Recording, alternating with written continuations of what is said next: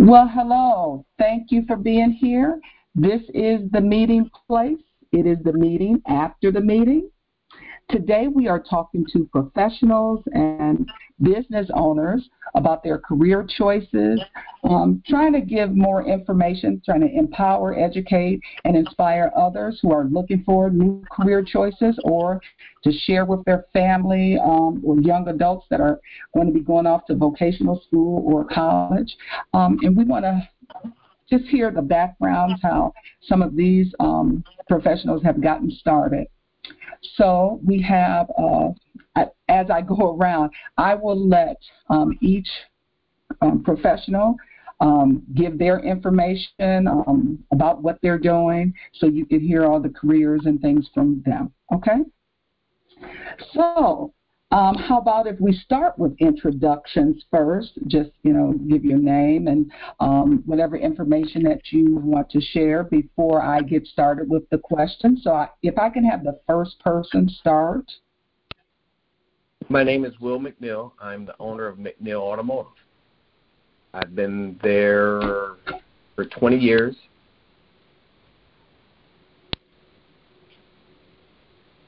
Oh, okay. Very good. Um, can I have the next person, please? Hi, good afternoon. My name is Elmika Steele, and uh, I'm an attorney uh, licensed with the State Bar of Michigan. Um, I currently uh, work at the Wayne at uh, County of Wayne, and I'm a deputy director in the Department of Public Services. Excellent. Thank you. The next person, please.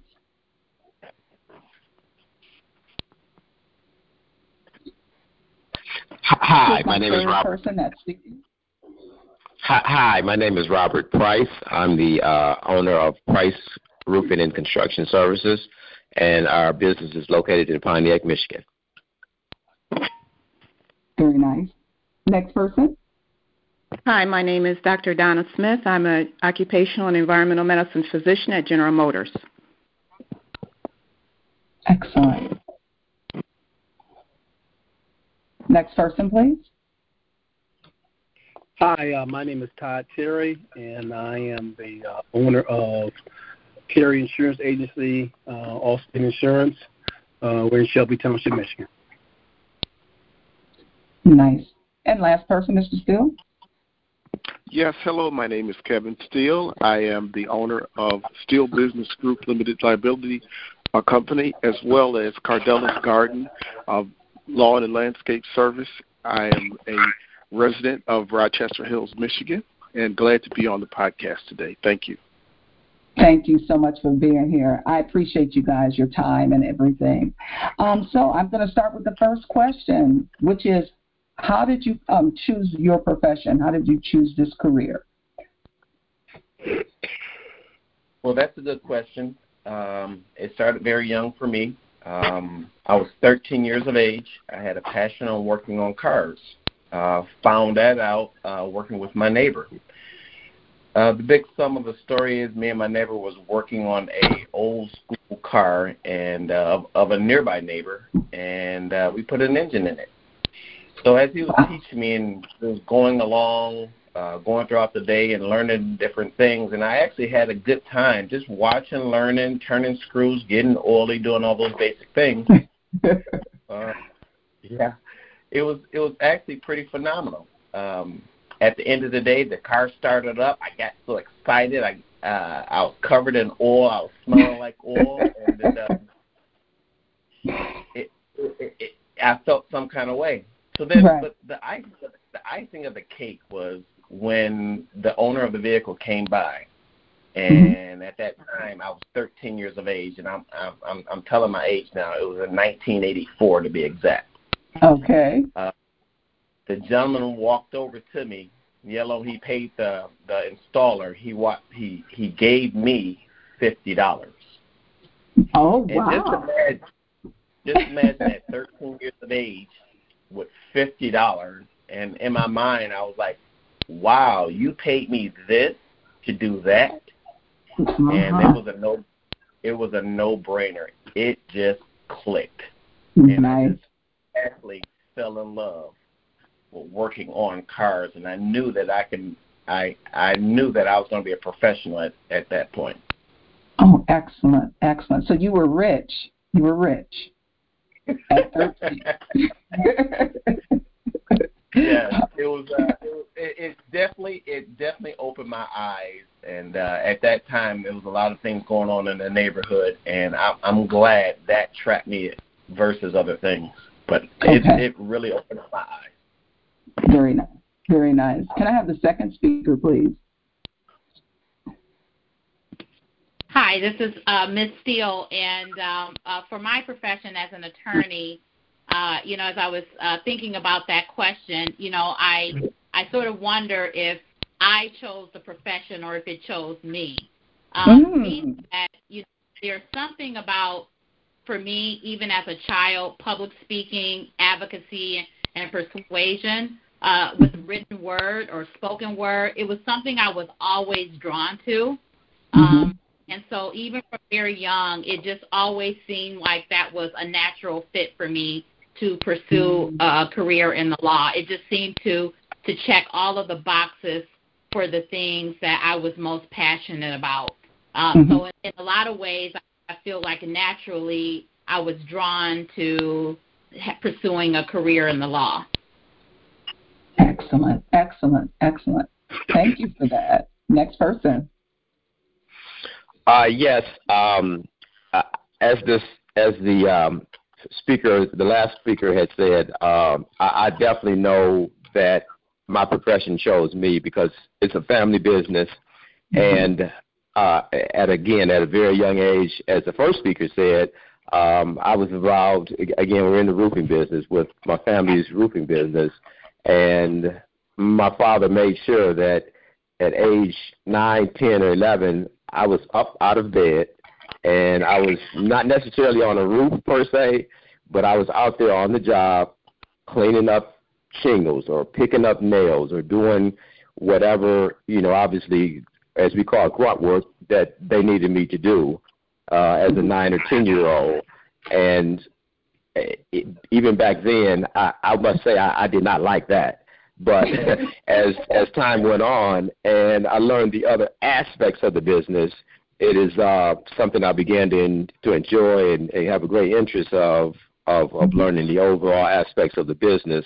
And so it, it kind of chose me, and um, and so even after I went to school and came back, um, you know, other opportunities presented themselves, but I, I see nothing better than than working in the business uh, with my family and for myself. Very nice, very nice. Can I have the next speaker, please? Hi, this is uh, Dr. Smith, Donna Smith, and uh, uh, it's it, it's it's strange, but the career does choose you because you have a tendency toward what you like and what you're good at. And mine was biology, and uh, so I had an internal drive to complete uh, studies to become a physician, and it took me quite a while, but the drive never left me, so I kept pursuing that career even after 20 years as a secretary. Uh, and also, I was poor, so I knew that I didn't want to exist on a minimum wage for the remainder of my life. Okay, interesting. Okay, nice. And the next speaker. Yeah, uh, Todd Terry again. Um, I I stumbled on um, my career with Allstate. Um, I had worked with uh, GMAC Financing, General Motors, for five years. Uh, within a couple years into that, you know, I, I I noticed that the opportunities for me to advance were were kind of limited. So I started looking around and uh, kind of stumbled on to Allstate, and uh, it's been the best thing um, that I could, best decision I ever made. Even though there were dollars that told me not to do it, because at that time, uh, back in 1990, uh, you know, you worked for GM, you know, if you left, you were you were crazy. That's what people Uh, said. So, Uh-huh. so, and thankfully, you- we're uh, uh, many years into the business. So, Yes. Very, very good. And my last speaker. Well, I, I would like to start off really quickly by saying um, this entire set of speakers' conversations is a divinely ordered conversation All right. because I very much like every other uh, speaker that has spoken have the exact same uh, testimony or history. Mm-hmm. Um, I didn't get a chance to mention that my favorite speaker is the speaker number two, who is my wife, uh, who is in a different. We, although we were in different rooms in preparation for this, she said exactly what I had written down, and we never discussed it. Oh, my nice. profession chose me. I, I really believe that it did. Um, Uh-huh. I was my career path initially. My desire was to become an attorney in growing up. Wow. Um, as, as but my calling was to ministry, and not that they would conflict. But God knew my heart, so He blessed me to marry an attorney. um, I, I I went into uh, uh, uh, the field of banking as a as a as a mortgage banker, similar to uh, what it sounded like Mr. Terry was saying as far as GMAC Financial in that particular career field. And for me, I was drawn actually back to my initial career path, uh, even through the process of it, which I'm, I'm actually the owner of a professional uh, gardening service. Um, so, like the first speaker, and I think the uh, and the the others that have spoken, I was 12 years old when I had my first garden, and that has Oh. been my passion from from that Wow. to this today. So for me, very similar to what was said, I, I thought I had a I had a handle on what I wanted to do, but I, I felt like God had other plans for me. And so I was able to use my other career paths, my other career choices, actually to to uh, utilize those in the area that I'm working because they all play part in what I'm doing now. And Okay. so I just appreciate being on this conversation and hearing the, the, the stories of those that have spoken because we, we sound like we have so much in common. So thank you. Very nice. Okay. Um, and just so you guys know, if you get a chance, if you're doing something in the background, you might want to mute if you're not speaking, so then that way we don't pick up all of the extra um, sound sound effects in the background. Thank you so much. Um, the next question for you all is where did you get your training or where did you go to college, undergrad, graduate, um, you know, whatever. What was your journey from the educational perspective? Mm-hmm. So this is Will, um, Will McNeil.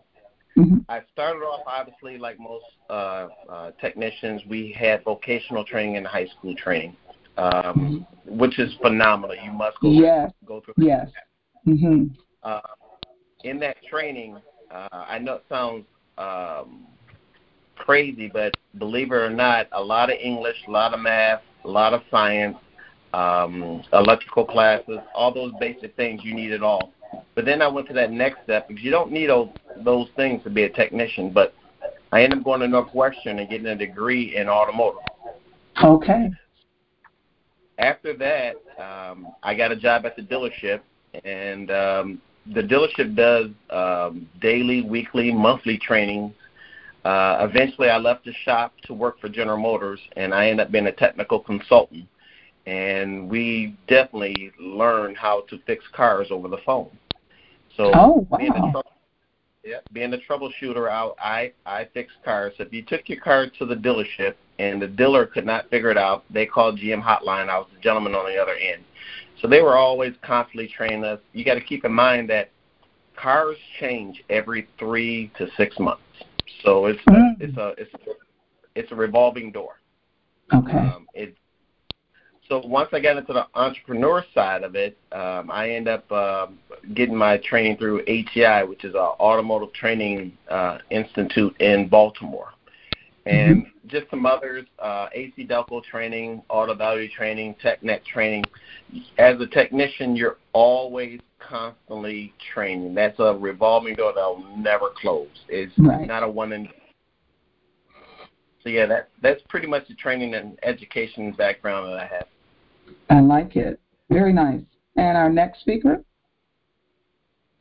Yes, this is uh, Mrs. Steele.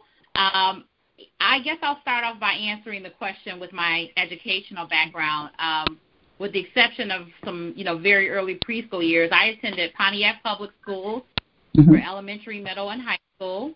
Um, Okay. And so that's one thing I do like to uh, you know, uh, emphasize when I have an opportunity to share my experiences because sometimes there is a perception that uh, if you attend public schools or you mm-hmm. grew up and attended schools in a certain district, that somehow that uh, limits your opportunities for success. Yes, I love so it. I, I like to make a point of that.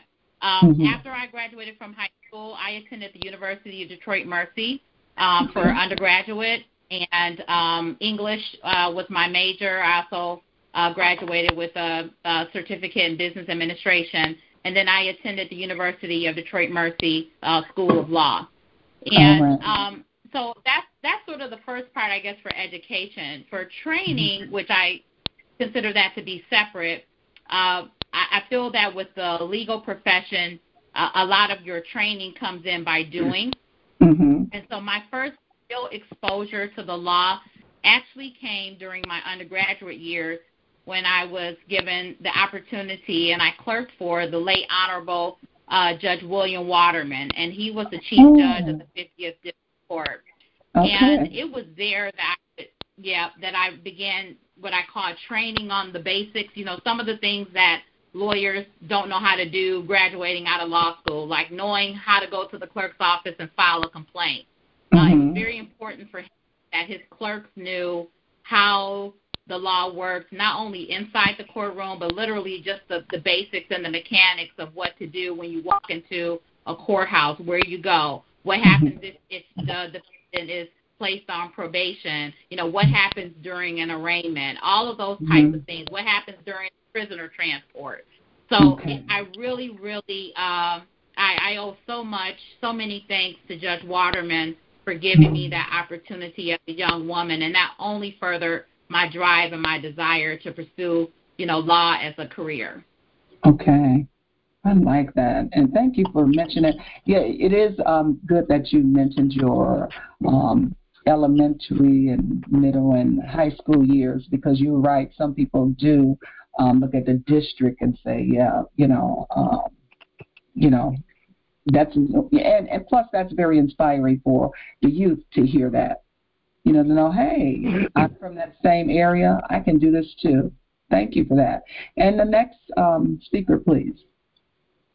Uh, yes, again, this is Robert Price, and uh, like the speaker before, um, I grew up in Pontiac, and so I also uh, attended Pontiac schools, which I, I'm, I'm proud of as well. And um, after uh, high school, I did go to a college in uh, Atlanta, Georgia, Morehouse College. Uh, but you know, really, where I really got my educate, education and tra- training from is is the various seminars and uh, uh, additional classes that are taught through manufacturer reps, I mean manufacturers and um, wholesalers and suppliers that um, you know give you a lot of lot of information in terms of you know you know type of materials to use and that type of thing, as well as on the job. I mean, obviously, you know, roofing is a is a hands-on profession, and so a lot of that uh, was le- learned on the job, uh, as well as uh, the experience I gained from from working uh, through the family business. Excellent. Excellent. Thank you. Next, please. Uh, this is Dr. Smith again. Um, I was raised and born in the west side of Detroit. Uh, my parents did not finish high school.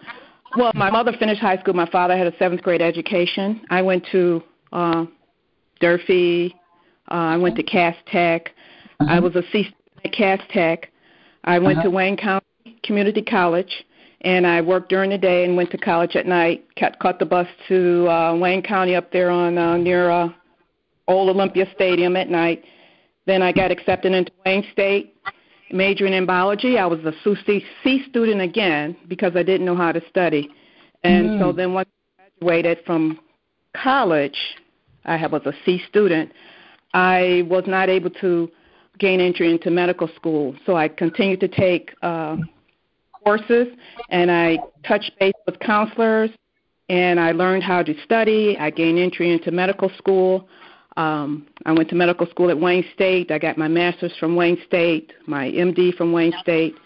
And then after I graduated, I did an internship at Oakwood Hospital in Dearborn. Then I did an occupational residency in Wayne, Wayne State again.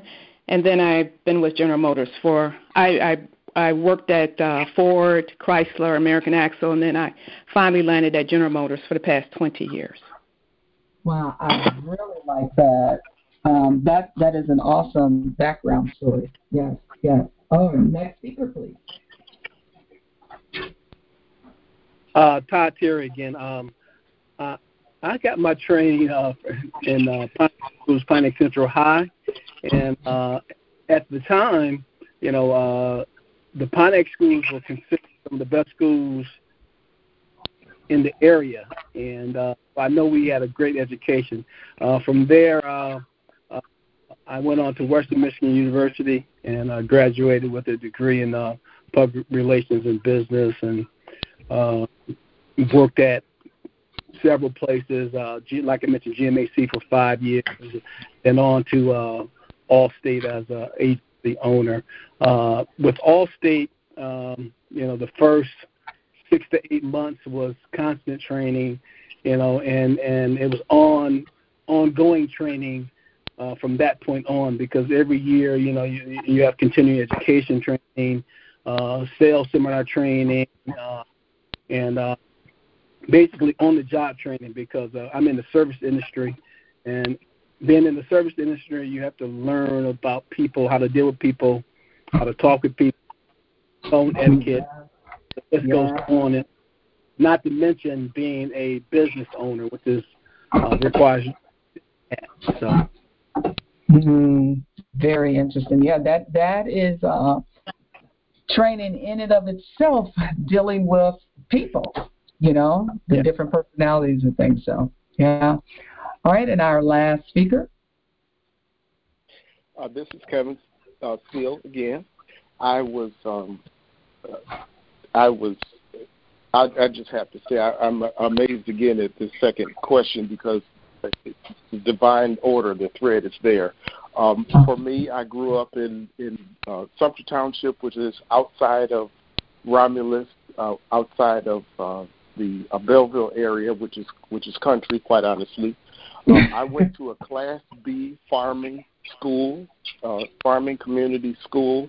Uh, mm-hmm. my brother and I were two of five uh, African American graduates in our high school graduating class. I wow. said that because it was a farm community, and for me, uh, my my calling actually was to to to this area that I'm I find myself working in now, which I'm really enjoying as as a gardener. But mm-hmm. uh, the reason why I also share that is because my initial training as such was through uh, the farms that I worked on in my community, which one of the owners would become my pastor. Uh, he actually was a master master gardener in his own oh. right, and for for many years that's what he did in addition to being uh, an overseer and pastor and so forth. Uh, when I graduated from high school, I, like the gentleman uh, had spoken before, uh, who's a Morehouse graduate, my father wanted me to go to Morehouse College. Oh. So I went okay. for a week and came back. Right. uh, right. But my parent, my parents were disappointed, but I was not because God had His own plan for me. I wound up okay. going to University of Detroit Mercy College okay. of a law degree, where at, mm-hmm. at U of D I met my wife in the first year of our college uh, oh, experience. Cute. Uh, I I left uh, schools to go into the mortgage business uh, because an opportunity opened itself up to me before graduation from college, mm-hmm. Uh, mm-hmm. where I received my actual training in sales and understanding mm-hmm. of business and working with people and so forth.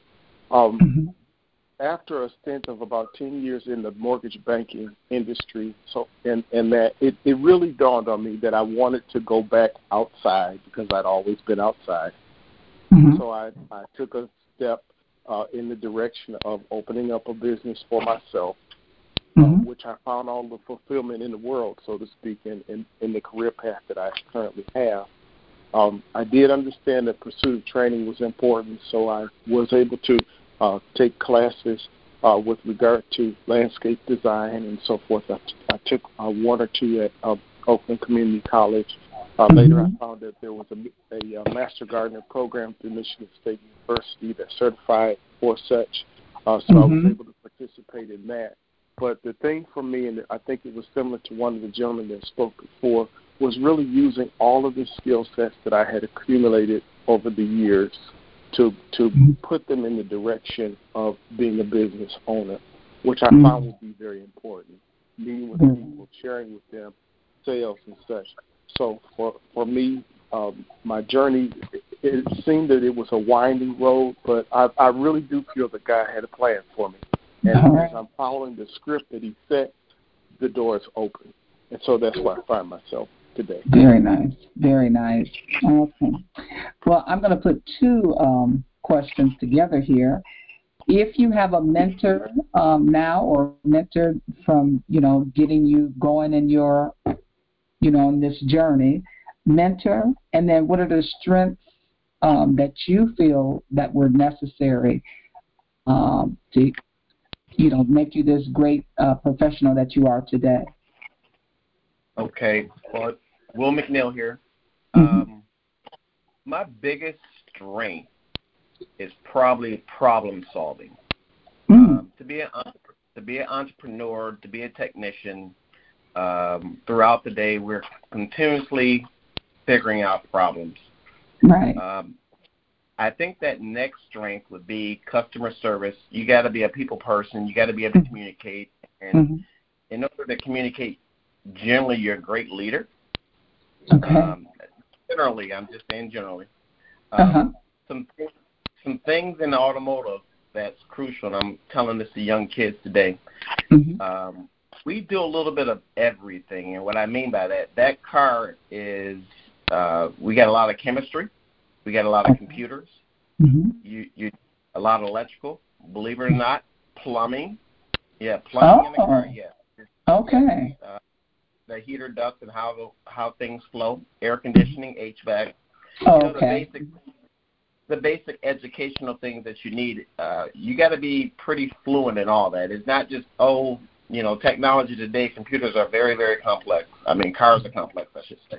Mm-hmm, mm-hmm. Um, as of mentors, my first mentor was my father. He was a school teacher here in Pontiac, and um, um, he was my biggest mentor.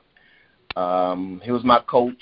Um, a lot of his students to this day come up to my job and say, "Hey, I know your dad." So he really played a big factor. Yeah, played a big factor in my life.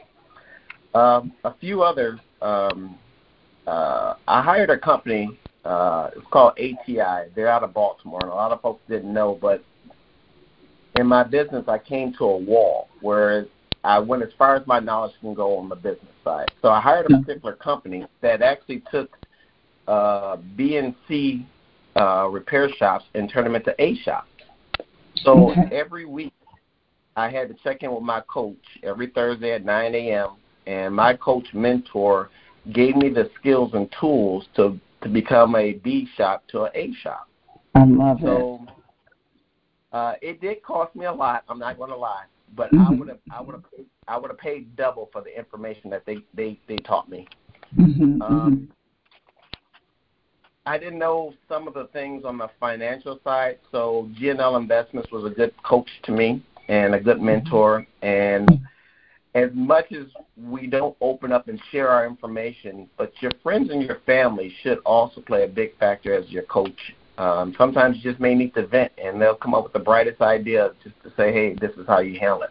But okay. for me, the answering both of those questions, that's generally what I did. My tools that I use to, you know, um, to move forward. Okay, thank you. I like that. All right, my next speaker, please. Okay, this is Mrs. Steele. Um, the first part of your question was about mentors. Um, do I have them or have I had them? Absolutely. Um, I have had and do have uh, mentors. I, I do believe, you know, mentors are needed for uh, professional growth. And, mm-hmm. you know, because we can't assume that you know it, you know it all, um, you know, when you enter a profession or even if you've been in for a number of years. I've just found that uh, the mentors I've had have been very good sounding boards. Mm-hmm. Um, oftentimes, you know, you will encounter problems that at the moment seem completely unsolvable. You mm-hmm. pick up the phone, you call your mentor, and by the time you get off the phone, oftentimes they have a solution or at least some ideas to put you on the right path.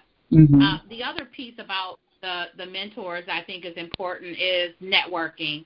Um, I find that in the legal profession, networking is very key. That's actually one thing I wish I had done more of when I was in law school. I really started networking more after I graduated from law school, but having relationships is often very key to opening doors that Mm-hmm. you know otherwise could be closed, like whether it's you know a judicial clerkship or job. Uh, so, Right. that's important.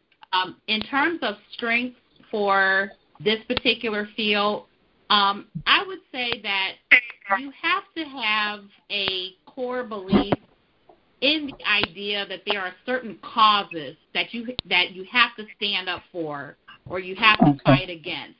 There's something Mhm. in you that's kind that's got to be there that that core idea and desire. Um, I think that you obviously could a lot. Some people may equate that to a feeling of just of wanting things to be just or wanting things to be right.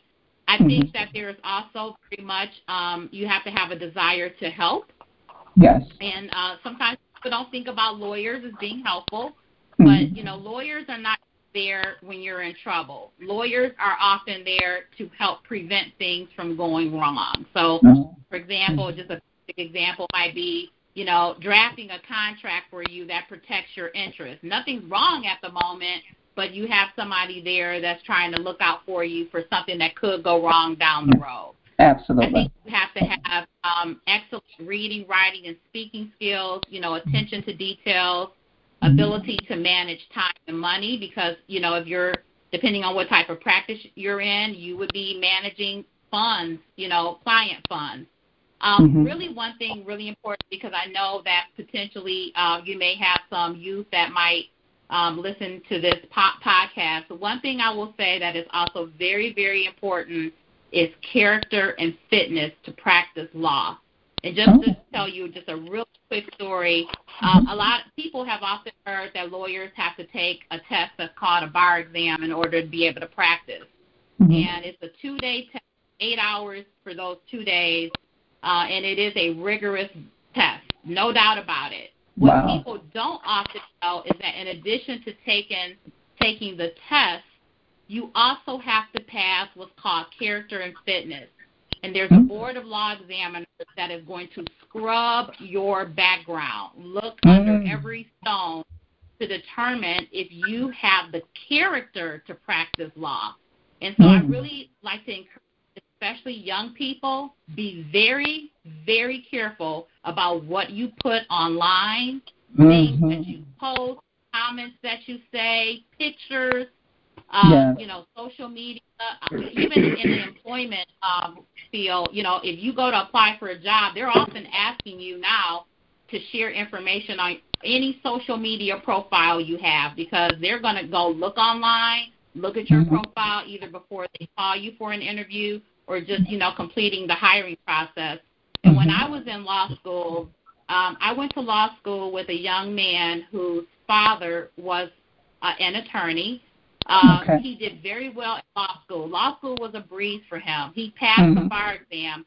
To this day, he still is not a lawyer because he could not pass character and fitness. Wow. That is something. Hmm. I like that. You know, because that's something that's not, you know, always talked about. So that's excellent Correct. information. Yeah, excellent. Thank you. Uh, next speaker, please. Well, Uh, yes, again, this is Robert Price. And um, as far as mentors goes, it was definitely uh, my father and my uncle. Uh, they were actually partners in business and in the business that we're in. And um, and I would say, obviously, you know, a lot of people say their fathers, and you know, because again, I said he, how he got me out of bed, and I watched him, and you know, watched him grow as a businessman, and and as, obviously as a father. Um, but my uncle was the one who really kind of pulled me to the side and mm-hmm. said, you know, you don't just need to be on this roof learning how to do roofing. You need to mm-hmm. learn the business aspect of it. And I'm going to show you some of the things that you need to know to be able to not just, you know, do roofing, obviously, but be a businessman. And so mm-hmm. he was really the one, probably even more so than my father, that kind of gave me the clarity and the direction I needed to have to be um, the, the, a business person. And that that was really uh, impactful for for me. Um, and as far as strengths go, I'm, I'm definitely a people person, and and and being in business, you you have to be Oh, in yeah. certain business. Obviously, Yeah. you Yeah. definitely have to be a people person to be able to deal with customers because everyone has different personalities and different That's things that you're dealing with, and Yeah. so um, you know being being able to deal with people and and um, you know network and work with people and that type of thing is is I consider a strength as well as um, being able to kind of manage finances and, and and more so manage finance. I mean, trying to find the best deals for things and find the, trying to find the best prices for things and and I've really kind of got a knack of kind of negotiating and and and working my way through um, negotiation in terms of cost of items and what it costs and saving the business money. It's more so than anything else. I guess I'm trying to say. Right. And so those are kind of my my strengths more so than anything else. Awesome. Awesome. Yes, next person. Uh, this is Dr. Smith again. My mentor was my big sister and my baby sister because we were first generation college graduates. My father knew that as uh, he had five girls that it was very important for my oldest sister to get through college because that would be that would pave the road for the remaining uh, girls to go to college as an example. And so my also my baby sister, she got into medical school and before I did, and so then she was also uh, a type of mentor. I should have gotten had more mentors, more mentors in college and medical school. My journey wouldn't have been that difficult, but you know that's something that you learn in life.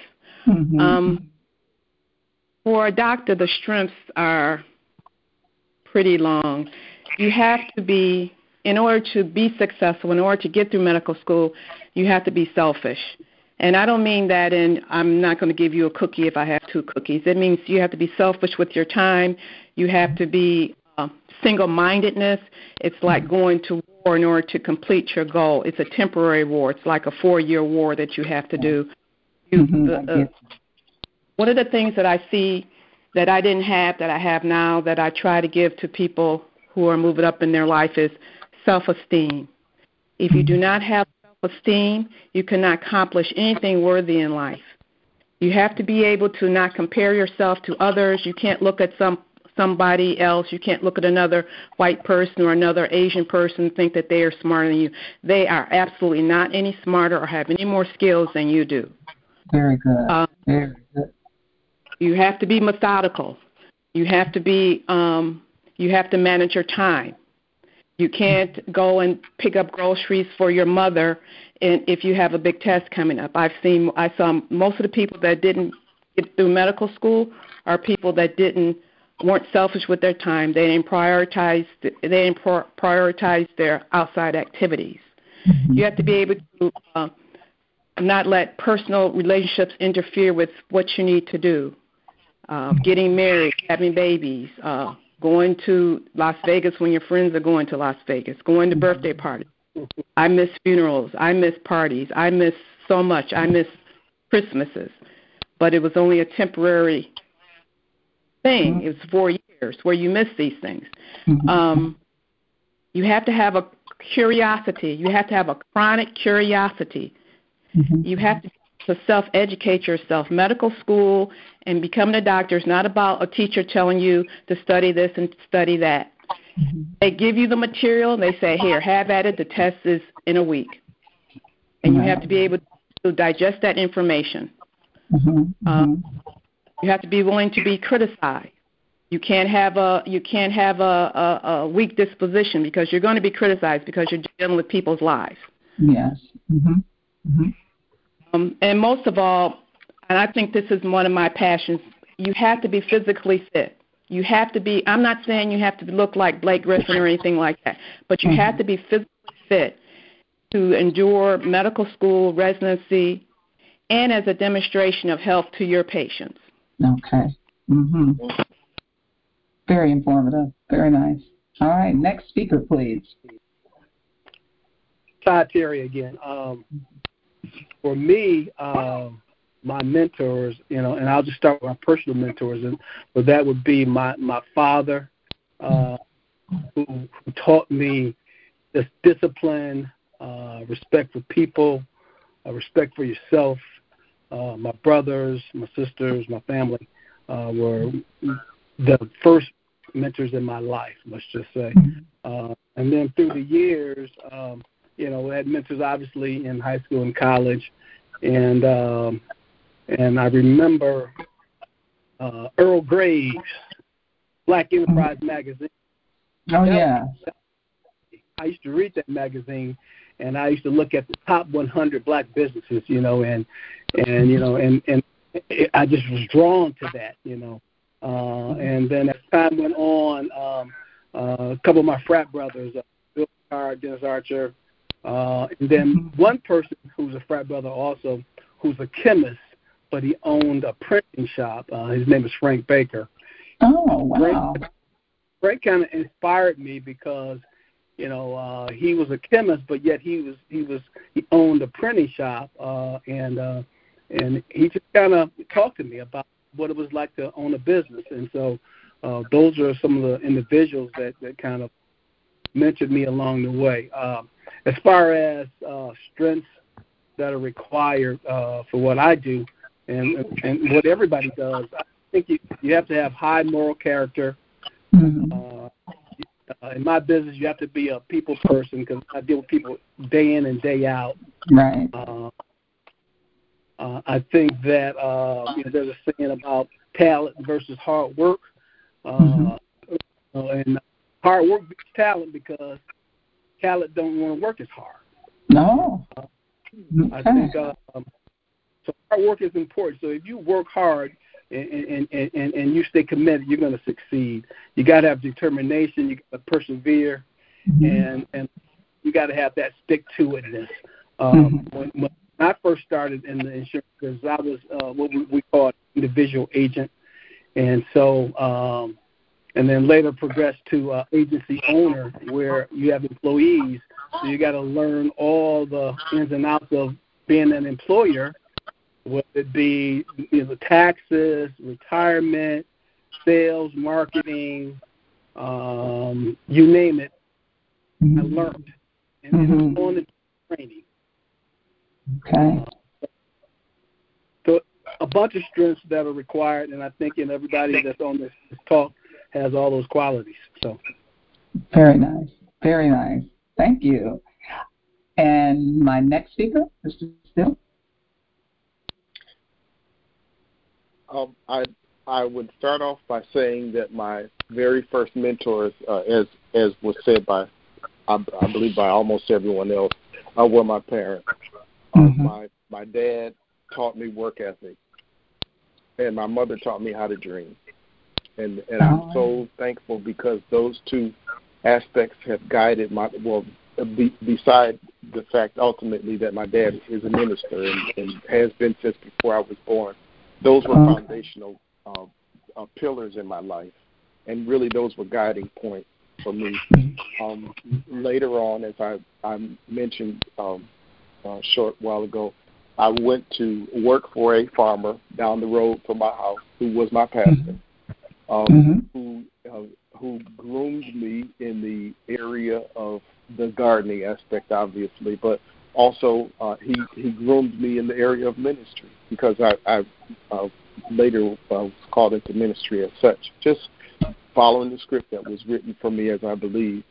But okay. um, he taught he taught me work ethic um, that was an accentuation of what my parents had already uh, deposited within me. Um, later, uh, after uh, having uh, decided to go into into the uh, um, mortgage and sales uh, industry, um, I was able to be very, very blessed by by um, being mentored by people who were very successful in the in the banking and real estate areas who were willing to share with me mm-hmm. from their experiences and teach me things that, that I wouldn't have learned um, as as easily, I would say, uh, had I not been uh, blessed to be in their presence. Mm-hmm. Um, I think for me, some of the strengths that I have developed over the years are very similar to what was said. Um, I I adopted my parents' work ethic, so I, I had to, as a as a small business owner, one who's wanting to develop something that would outlast myself in my own life, mm-hmm. um, I realized that it would take a lot of work. Uh, because in essence, like so many of so many of you, we're trying to create something that doesn't necessarily exist. Mm-hmm. And and the thing that we're trying to create has our name on it. In my in my own experience, and so for me, that took a lot of that took a lot of, and it takes a lot of work. Um, to I think the other thing that's important as well, and I think the doctor mentioned this uh, uh, in her talk. Uh, what what translates to me is transferable skills. Um, mm. Although I had various areas that I was able to benefit from by way of working and earning a living, but I was also able to learn in those other areas. Mm-hmm. And for me, uh, my understanding as I approached developing a, a business and, and, and an entity beyond myself is the fact that I have I have had to be willing to throw everything that I had into it, which meant mm-hmm. experiences that I developed from this area, from that area, and the other, and being able to take a step back to look at the business and look at my life and the direction in order to determine is there a skill set that I have from this area that I can utilize here in order to make the thing move forward. And so for me, that has been um, a, a, a tremendous asset that I was I've been blessed to utilize. Uh, and the last thing, as as was said uh, with regard to mentors, uh, for mm-hmm. me, books and seminars and, and and just listening to the experiences of other people yes. has been such a such a help to me uh, mm-hmm. because they've helped me overcome fear, mm-hmm. overcome the fear of doing many things that I never would have seen myself doing but because there's a dream that is inside of me and a vision that propels me forward, and I had to be willing to move forward in areas that I was afraid uh, to move forward in. I think for me, a strength was to be able to look at somebody else that did something similar to that in their life mm-hmm. and see that if they could do it, so can I. And that's something that I want to pass on to another generation, which hopefully I'll be able to talk about at some other time. But that is, those are the areas that I've I've been able to utilize and prosper from. Excellent, excellent. Well, I want to. Um, I have some another question before, but I want to get to this one. Um, the challenges. What challenges um, were, you know, on this journey? What challenges did you have before, or maybe after you reached this career, uh, this point of your um, professional life? This is Will. Um, my biggest challenge for me and for a lot of you guys, and I listened to the young lady um, about time. Mm-hmm. Raising a family and starting a business as an entrepreneur was the hardest thing for me. Mm-hmm. Um, time management was crucial because it's tough to, to go to three children and say, "Hey, I uh, I can't spend any time with you because I have to have to stay late at work because of whatever mm-hmm. reason. Mm-hmm. So that was pretty much my hardest. Um, the pros and the cons with that, you know, the reward was the financial freedom. Um, Excellent. Um, that's phenomenal. Um, uh, but like anything, you look back and you only got a couple of pictures of you and your children growing up. I mean, which one do you want more? So, yeah. you know, the pros and cons. Um, I've learned that you're going to make a lot of mistakes. Uh, you must learn from them. Um, mm-hmm. And and for, for for the other entrepreneurs, I believe in this 85-15 split. You're naturally going to do 85% good, and you're going to mm-hmm. do naturally 85% correctly. It's how you handle that other 15% is what makes us good businessmen and women. Awesome. So so that's my belief on that. Uh, pretty much the pros and cons, um, which for me. Yes. And before the next speaker, um, thank you, Will McNeil, for um, putting those two together for me, the challenges and the pros and cons. Excellent. Thank you for that's a great segue into that. And the next speaker, thank you. Hi, this is uh, Mrs. Steele. Uh, for me, uh, the challenge was actually the journey in becoming uh, a lawyer, and that was really um, law school. Uh, law sc- up until law school, I was primarily an A student, mm-hmm. and I I remember my very first year, first semester of law school, I was a C average student. Mm-hmm. I can remember after you know the the first semester finals, getting the, the grades were posted. I just remember bawling, crying because all I knew was that all I ever wanted to do was be a lawyer, and it was very very difficult because that first year of law school is designed to what I call weed out, you know, weed out mm. students who either don't make the cut or aren't serious enough. And it, I certainly was studying and applying myself, but um, you know, the the I, you know, being an English major, I was used to writing a certain way for papers, and and the way you sort of train and you think about things as a lawyer um, is is different. And yeah. and it was definitely a transition period, but you know, thankfully by the grace of God, I survived. I made it. Mm-hmm. And I would say after, um, you know, as an attorney, the the challenge really is uh, diversity in our profession. Mm. Um, being African American female in the legal field, uh, in a field that is predominantly comprised of white males, it can be a challenge mm-hmm. because oftentimes, with the question you asked before about mentors, you know, it's it's sometimes it's much easier for you to connect to or or or you know oftentimes be sort of um uh brought up in in positions with someone who looks like you someone who mm-hmm. may have more feel familiarity with your experiences or what you know you may have encountered along your journey. Now, I have certainly been helped and mentored by you know a, a number of, of white, even male attorneys. So I'm not mm-hmm. knocking white male attorneys, mm-hmm. but what I am saying is that the, the legal profession recognizes that that's a problem. So, you know, as an example, our State Bar of Michigan, the American Bar Association, you know, they are routinely conducting surveys and analysis on race in the profession. So just to mm-hmm. give you an example, when the American Bar Association, you know, some last like maybe say data from a couple years ago, men still outnumber women lawyers two to one, and mm-hmm. nationwide, African Americans only make up about five percent of all lawyers.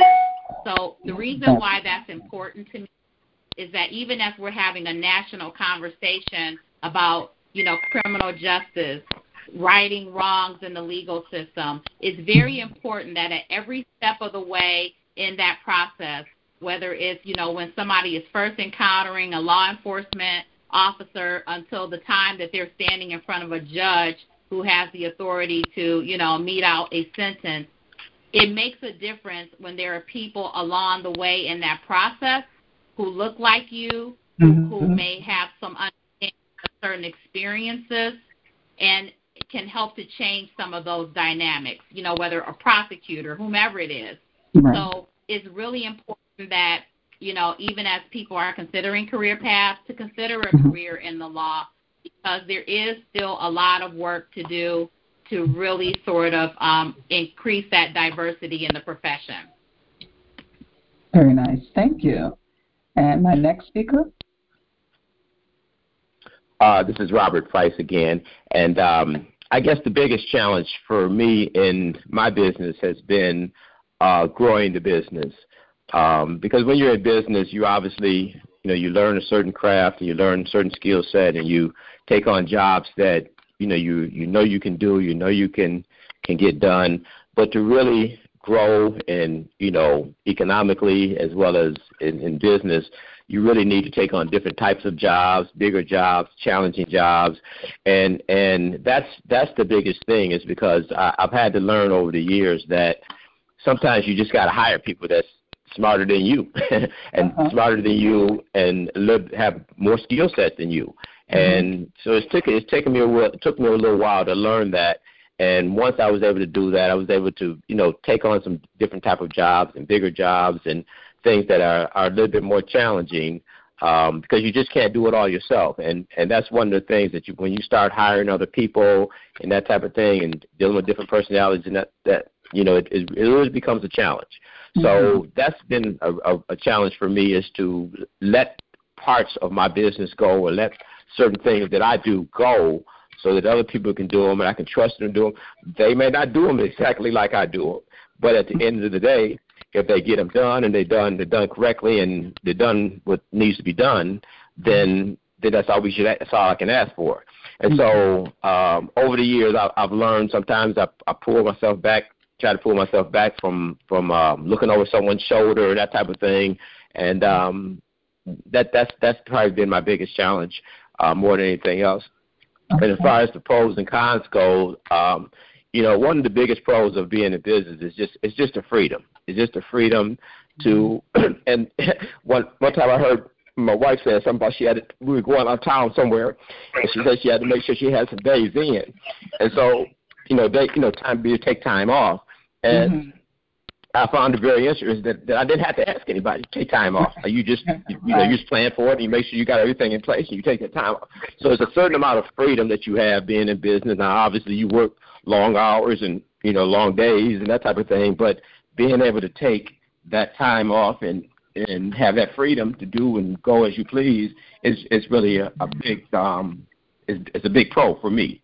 Um and as far as the cons go, um, you know, probably more so than anything else is just, you know, finding new people and good people to to work and do things the way you want them to be done. Um, it, it is still a challenge. I mean, because the profession I work in, uh, a lot of the, the folks that work or do their actual work are guys that maybe didn't go to school or didn't get education and and I try to explain to them that you know just may not be you may not be a, have an education but this is is a skill set and it's, it's something for you to learn. And once you have it you always have it with whether you work for me or someone else you always have it with me.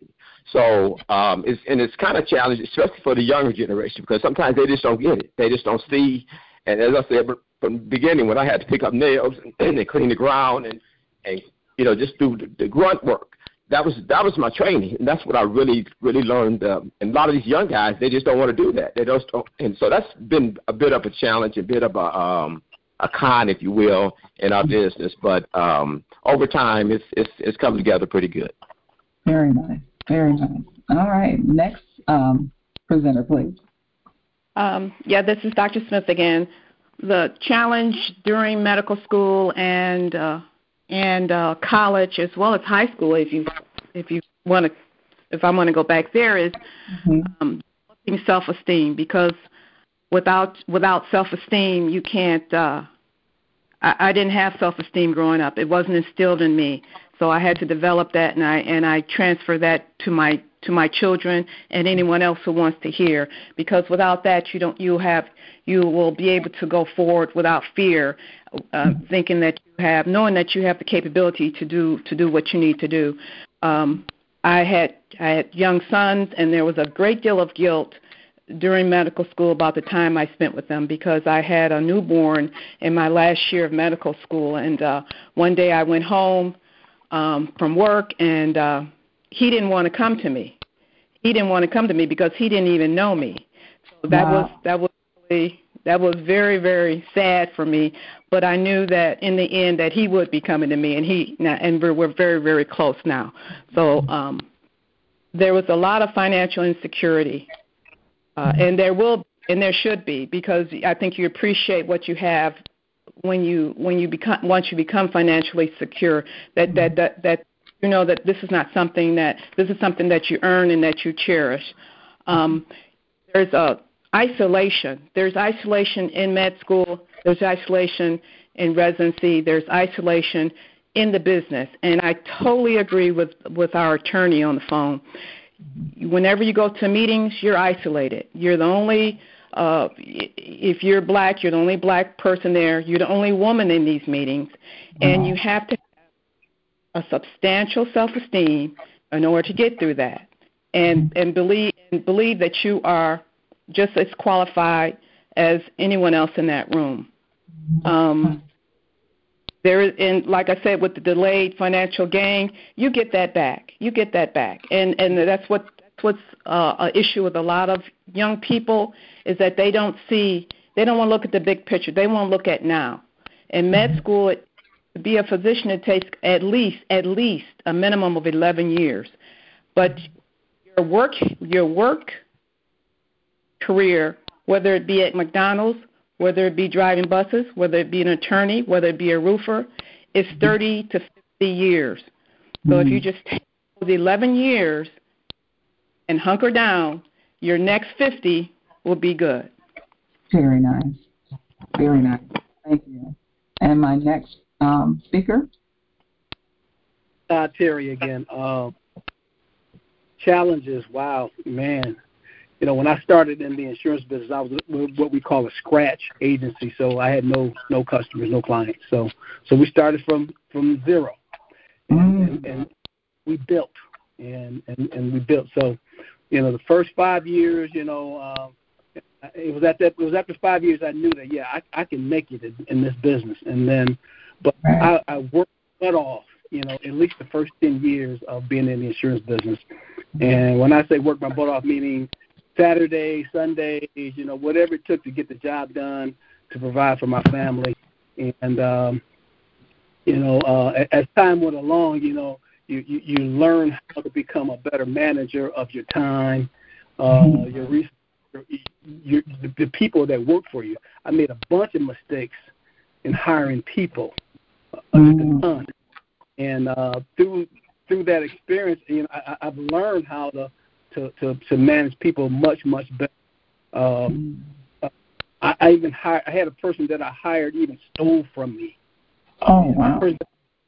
For a long time, so so you learn as you go, and um, and, and and being self-employed, you know, I, I didn't know all the many hats that you have to wear because early on, you know, not only did I have to sell insurance and service insurance, but you know we had to pay the bills. You, you had to, you had you. I was the janitor. Uh, problem had to take care of that. Meanwhile, I a family, so um, the first 10 years was probably the, the toughest 10 years for me because um, I, I, I, there were some struggles. And there were some times when I, I, I was trying to grow and I hired uh, a, a bunch of people. And it was probably the worst time when I had the most people because I didn't know how to manage all of them at one time. Mm-hmm. And, uh, I, I, I learned a lot along the way. I've been in the business over uh, 30 years now, and uh, it, it's been fantastic. I, I can say I'm a much better manager uh, much better employer. Um, uh, it, it, it's been great for me and my family. Uh, I, I'll uh, kind of uh, jump along on uh, on Robert's point. Um, you know, uh, my family we, we vacation. Uh, it's not always you know uh, plan always, but you know we do a lot of vacation. I, I spend a lot of time with my family.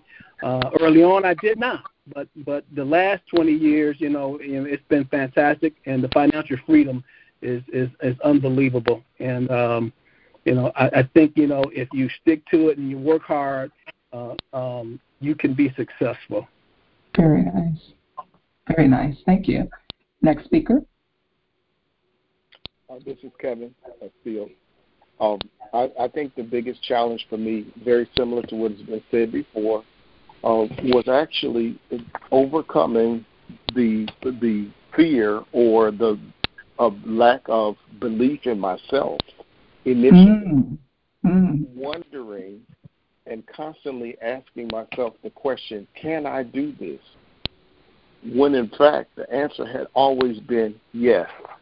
Mm-hmm. Overcoming the voices that said you cannot by looking at the truth that said you could. And what I mean by that is I had to take a step back and really look at the things that I had experienced in my life and understand the fact that because I had gone through those things, lack of whatever, or mm-hmm. working in an industry where, like the gentleman said before, uh, I, I went into the mortgage business um, um, in a in a little bit of a different fashion. I started off at roughly 19 years of age. I didn't have a mustache.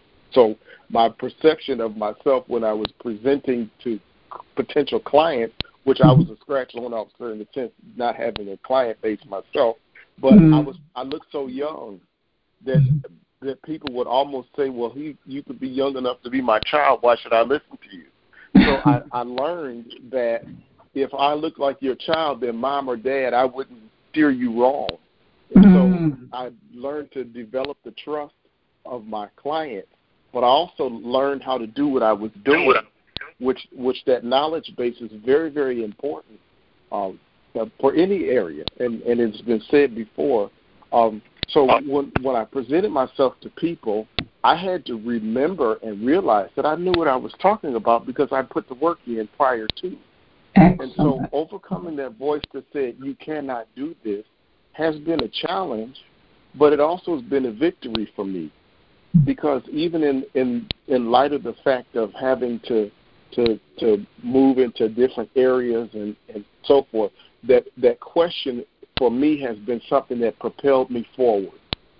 Because the the the pro to you cannot is proving that you can. Nice. and, and no one can take a victory away from you once you've accomplished it. So for me in this area of my life of being a an, an entrepreneur, one who desires to, to develop a vision not only for myself but for my family, because I told my wife that I would do it, and so I have to I have to be accountable to myself, but I also am accountable to her and Mm-hmm. to our children, our, our child.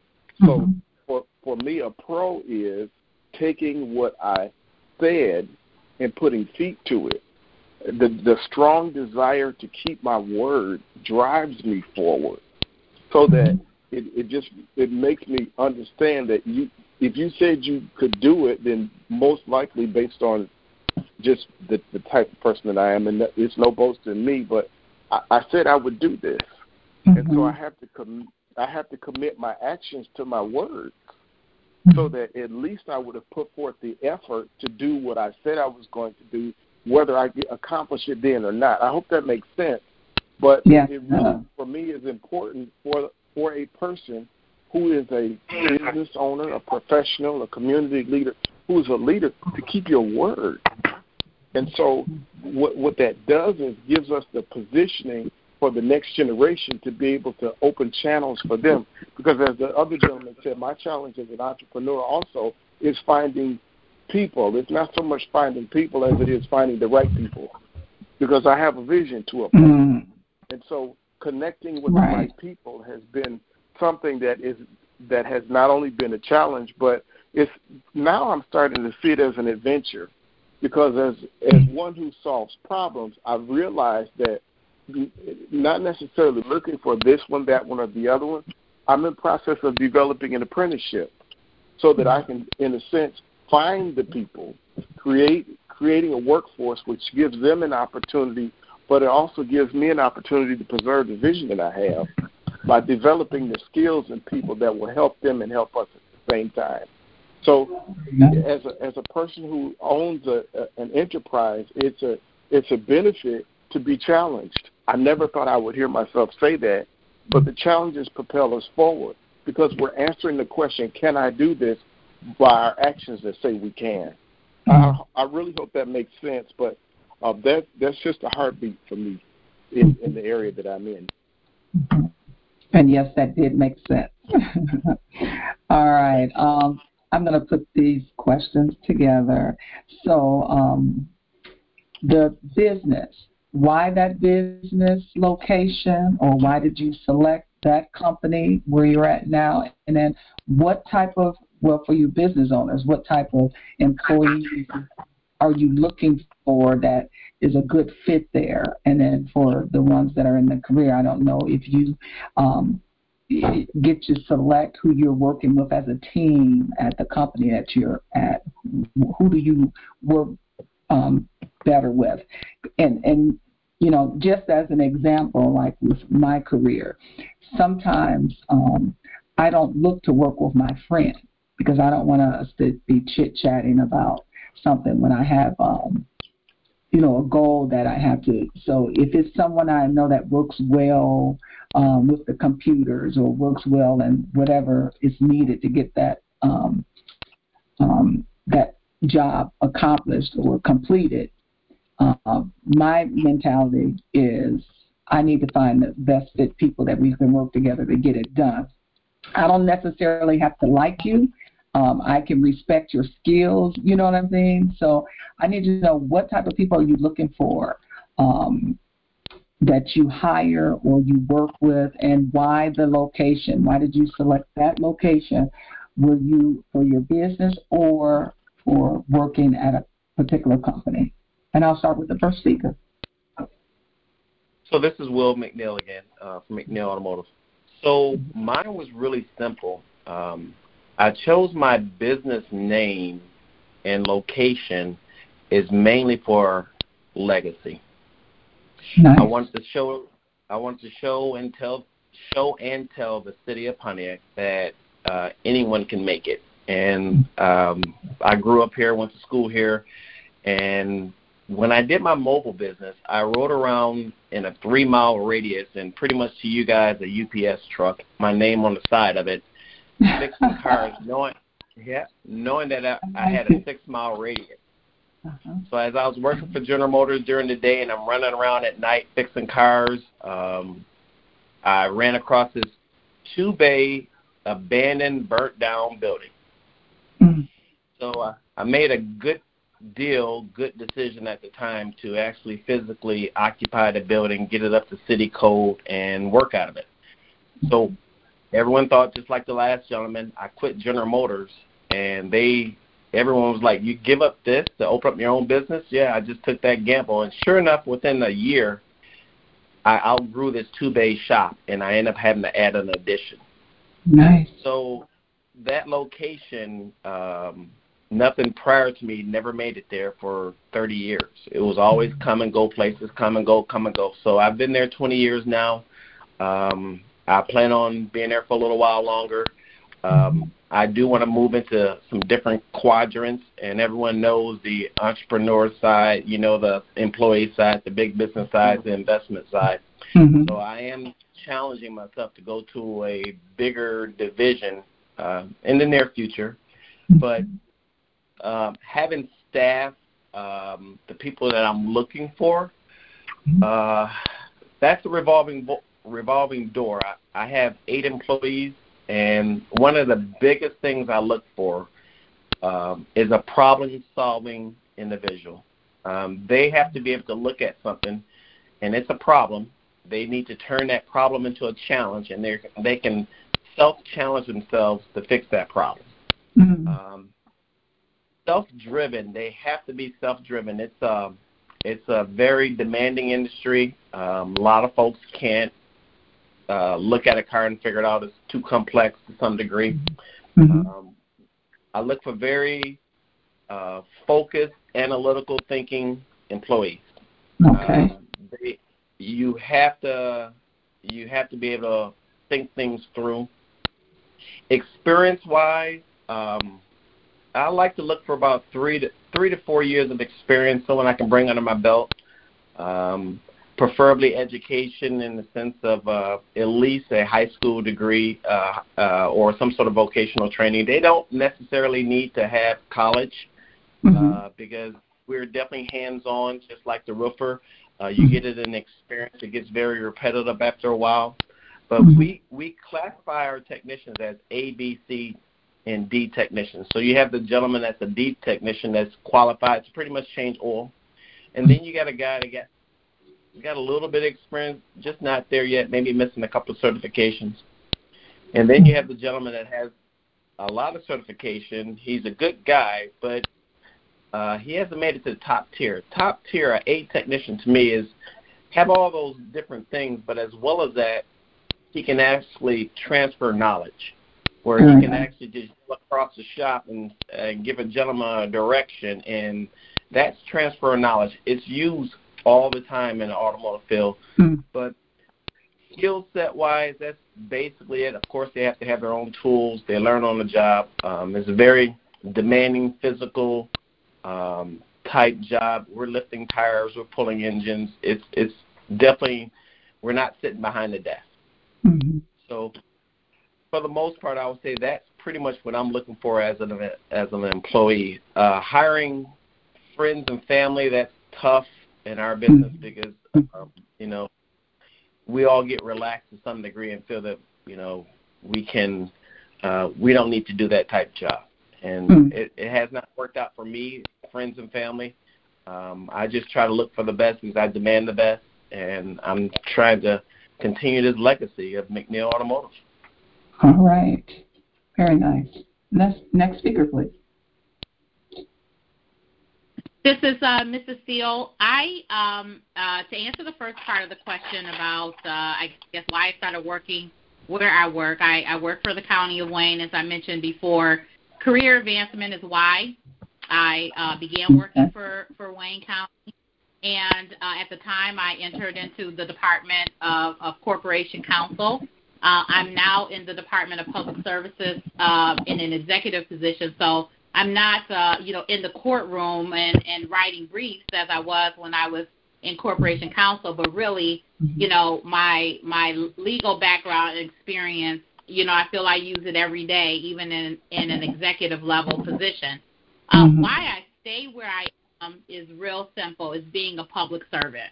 Um, okay. You know, in, in our department, we're serving, you know, millions of, of residents. Um, you know, the public services department includes actually one of the largest departments in the county.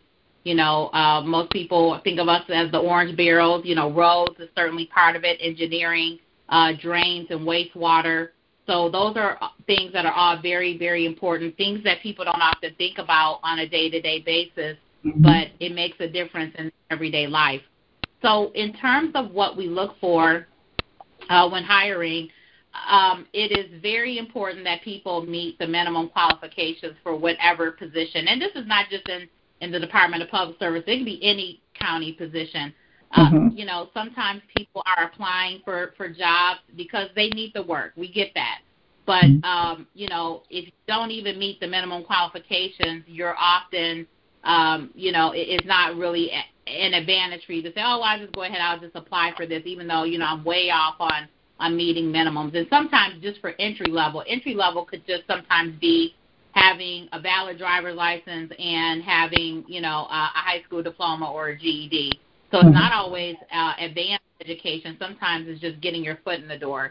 The other thing very important is to be drug free, and I have to say that these days uh, because uh, you know sometimes people uh, we we deal with a lot of safety sensitive positions. So for example, if you're you know, operating a, a, a snowplow truck, you cannot be high, or you know, operating a, a wastewater pump.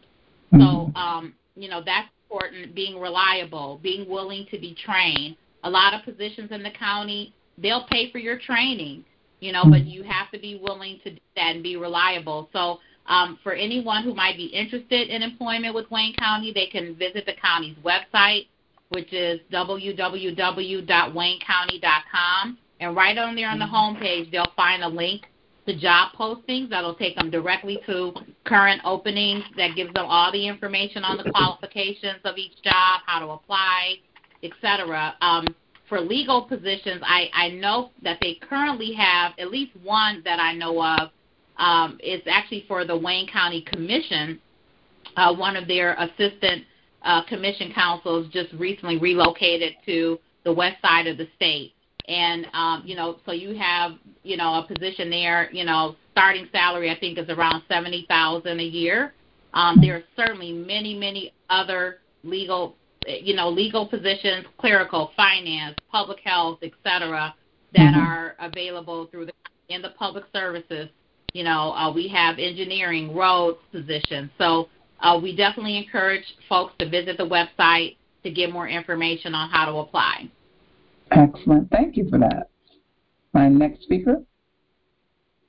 Uh, again, this is Robert Price. Um, as far as location goes, uh, again, because obviously my business is a business that um, is basically a family business, and that we've uh, over the years basically passed on down through the through the gener- next second generation. I am the second generation of uh, uh, in the business. The, the location was already existing, so uh, I didn't really have much say in that. However, it is relocated in Pontiac, and really has been a really good location because because it's close to downtown. And um, but with our business, location isn't that important because most of our business is we go out to the customer. So, you know, having a physical location is good, obviously, for storage and, you know, having an office, that type of thing. And, and it's just so many things now with the internet and and uh, so forth that you can just do from home and you can do from wherever. As long as you got a computer and, and internet access, you can do prepare and propose that type of thing. So location isn't isn't isn't terribly important, but it's you know having a location we have has been good for us. Um, as far as uh, the type of employees we look for, I mean, you know, at, at this stage of the game, I, I just look for guys that want to learn. I mean, if you're if you're willing to learn, if you're willing to put type the type of effort in to learn the profession and learn the skill set that you need to be uh, successful. Again, if not with me, with anyone, uh, if you put that, if you're willing to learn and willing to put the time in, and and and some of these guys, cases you can just show up every day is a good thing. um, it's um, that's that's what I really look for. Some guys who really have the, the the mindset that they want to learn and they want to be able to uh, have a skill that they can, you know, just, uh, just learn from. And mm-hmm. um, so we just look for guys that that that are professional and conduct themselves professionally. Obviously, if they have more education and that type of thing, it always helps um, in terms of their growth and development. And you know, I've I've kind of moved toward you know because it's been kind of difficult to find those type of people over the years that I've moved to to using a lot of subcontractors, which um, again in roofing you you hire a job and you hire a subcontractor to do um, and I've moved to kind of more of a supervisory role and, and just making sure that the job gets done right. Um, and I often tell, you know, especially the younger guys when they start, again, they they're so anxious to get up on the roof and do this and do that. And I tell them just make sure you pick up the nails in the driveway because you know most customers, you know, they don't know much about roofing, and as long as the roof is on, looks good, and as long as as long as they um, you know, it's not leaking, they're they're good. But if you get a nail in their tire, then we got a whole whole problem. Then all of a sudden, you know, folks start looking for everything else that's wrong. So, so you know, people that's really detail oriented is a type of people that we look for and um, and try to train. And obviously, again, a lot of our work is on on the job training. So, you know, if you're trainable and you've got a mindset that you wanna you wanna grow, that's really what we're looking for. Very nice. Thank you. Next speaker. Hi, this is Dr. Smith. I'm not in private practice, so I don't have a business. However, I would encourage anyone who wants to go into the medical field to get a private practice. I'm I work for General Motors, so my salary may in the beginning was not as much as someone in private practice, but in the end, it, it, it uh, uh, affords me more uh, time off, uh, sick days, uh, time away from being on call. So it's just whatever you want, whatever your priority is, whatever you think you would enjoy. But I certainly would encourage uh, anyone who's interested in medicine to go into private practice because that's what the community needs. Um, we hire, uh, we do hire nurses. There's a spectrum of nursing skills and education from nurses have, who have associate's degrees to nurses who have bachelor's degrees to nurse practitioners. The skill set does not have any have, have have any bearing on the type of individual. So their resume may look good, but it's in my mind when they appear before me, they have one of the things that I notice that they don't know is they don't even know what they're applying for, what what the job entails. What would you be doing? To me, that's something that you should research before you go to any interview. Mm-hmm. Um, I look for, and these are unsaid things, hygiene. You're in the medical field. You have to have, you have to appear very hygienic, very clean. Um, you have to be articulate. I need a curiosity. You need to. I need to get the get the feeling that you're curious, um, self-driven, uh, energetic and and also my common theme nursing and medicine is a very physical field just like roofing is. I need someone who's physically fit. If you come in there limping i'm not going to think favorably about you which may be a legitimate uh, condition that you have but you, maybe you need to go to uh, online nursing or doing virtual nursing. But in my field at the plant level you need to be able to get it going. Okay. Okay very nice. Thank you. Next speaker, please. Uh, Todd Terry, uh, Terry Insurance Agency. Um, my, my my location kind of chose me uh, when I first started out. Uh, it was uh, you, you work from a location, you know, and uh, so it happened to be Shelby Township, and uh, you know, but that was then. Now uh, it doesn't matter where I am. I can write a policy from my house. Uh, mm-hmm. Everything's all uh, we write throughout the entire state of Michigan. I have clients in the UP, uh, from the top to the bottom. So uh, location is is not so important nowadays as it used to be. Mm-hmm. Um, as far as uh, employees, what I look for is this first, first and foremost, I got to trust. If I don't trust them, there's no chance. They got to be honest. You know, they have to be a person of integrity. Uh, then they got to have some basic skills. You know, good phone skills. They got to have good communication skills uh, to deal with people, uh, computer skills, uh, ability to think on their feet.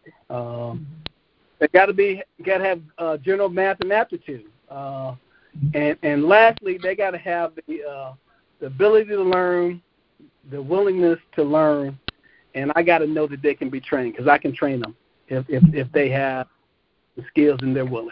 So uh, that's what we look for. Uh, and, and and I've learned that through the years because you know in the beginning, you know, I I I, I, I hired family members like you know had mentioned, and it didn't work. So uh, we go that down that road again. So um, that's what we look for. So very nice. Thank you. Our next speaker. Uh, this is Kevin Steele um, from Steele Business Group. Um, actually, Cardelas Garden is a, is a division of Steele Business Group Limited Liability Company. Uh, the Cardelas Garden is our leader business, and that is the area that that we have grown and developed and really focused on within the last several years to expand. Um, the the thing that I look for, if I if I can start there with the ideal candidate, is again very similar to what was already said. I I, I agree with with the gentleman that just spoke. Trust is very very important to me. Uh, we service primarily homeowners. So if I am coming to your residence with anyone, I have to trust that the people that I bring onto a person's property will mm-hmm. be as trustworthy at least as I am. Because mm-hmm. in as much as the homeowner does not know whomever I bring on, whether they be a subcontractor or one who personally works for our company or not, they they hold me responsible as the mm-hmm. owner. And so I look for people who will represent us in that way. The other area that is important to me is interest. Um, I've, I've hired, as was said, family and friends and different ones and so forth. But at this particular point, our industry, and I and I'm sure you all may agree, um, my industry is one of, of which a person can grow and develop themselves. Mm-hmm. They can go as far as they would desire to. Um, it, with no pun intended, my business has grown organically in that um, we don't necessarily advertise as as as much as others would have to, uh, because a, a primary driver of my business is word of mouth of my clients. Mm-hmm. And so, with that being said, it's very easy for this to grow out of our hands, which is done for me, and that's a blessing. So, Mm-hmm. in the process of that, I, I stopped looking for people who just are looking for, well, initially looking for people who are just looking for a job. I am now looking for people that want to be a part of something that that could be um, bigger than themselves because legacy is important to me as well. But it's also important to be able to pass that skill set along to someone else. So, in as much as as we have had employees over the past, I've also dealt with subcontractors. But in the process of that, the skill set or the focus had to be very similar. Trust had to be there. Interest had to be there, which which brings the desire for excellence along with it in that if they're interested in what they're doing, as the gentleman said, picking up the nails, that's a detail that some people would overlook, but it's mm-hmm. very important. So for us, for me, I like my lines straight. I like my circles round because a majority, and, and and this is and this is with great respect to gender, but a majority of my clients are ladies, and they want, like the gentlemen do, but they want their circles round if we if we create a circle, it should be round. Not to belabor the point, but the fact of it is is if a person comes to the work site with interest, then it stands to reason that they will do a better quality job. That to me ensures job security. And that is something I believe my wife had mentioned before, or someone else had spoken about people wanting to work when they come to work. There are people in this in this society that we have that are actually wanting to work. And so it is a challenge to, to connect with the right ones. But I believe that, that they're out there, and as we put our desires for them out, then that's what we will attract. So for me, the work ethic, the trust is very important. The desire to look forward to being a part of something that's bigger than themselves is a component that's important to me as we're trying to build something. And last but not least, physically fit is important too. Um, I, I won't I won't uh, lie. Be honest with you. Our work is hard work. We do heavy mm-hmm. lifting at times. Mm-hmm. We're in extreme temperatures, and we're in in places where we have to strain and move and all of these things, as you can imagine. For for one who is weak and not able to handle that type of of a responsibility, this is probably not for, for them. Mm-hmm. But for those who can and those who are willing to to, to put forth some effort and, and physically and even mentally by showing up mentally, uh, what we have to offer will be of benefit to them. So, uh, and, and last part of it, our location, our our headquarters location is in the city of Rochester Hills. Initially, when I started off in in the business, my prime, uh, much of my book of business was in the Detroit area and south of that. Um, what I did over the last few years was created a, a radius around where our current location is and focused on those cities that were closer to me within a, another 10 miles of where I am. And we've been able to expand probably into six more cities as a result of that in the northern Oakland County, in the Macomb County area, of course, also in Wayne. So uh, these are the focuses of our of our business, and that's who we were looking for. Thank you. Very nice. Very nice. Well, I really, I thoroughly enjoyed this. Very, um, um, I was just so engaged in just the backgrounds and um, all of the great information you all shared. So I do appreciate that. Um, thank you for being at the Meeting Place podcast. Um, I appreciate you all, and thank you so much for your time and your professionalism.